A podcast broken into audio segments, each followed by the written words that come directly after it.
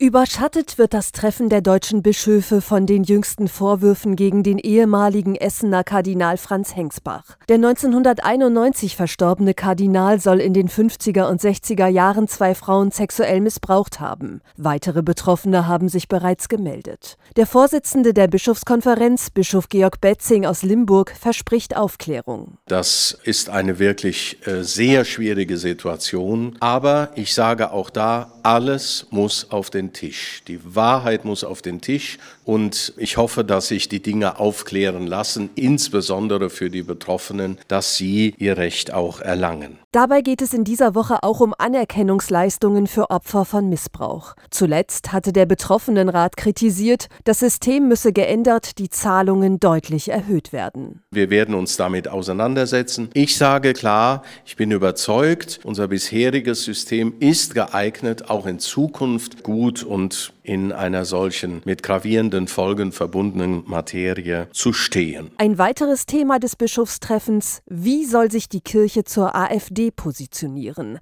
Auch hier findet Bischof Betzing deutliche Worte. Ich bin sehr überzeugt davon, dass die Positionen der AfD und die Positionen der katholischen Kirche unvereinbar sind. Denn wir haben es hier mit einer Partei zu tun, die nicht eine Alternative für Deutschland ist, sondern die ein alternatives Deutschland will. Nämlich ein extremistisches und fremdenfeindliches. Mit dem Menschenbild der Kirche sei das niemals vereinbar, so die deutschen Bischöfe. Ihre Vollversammlung endet morgen.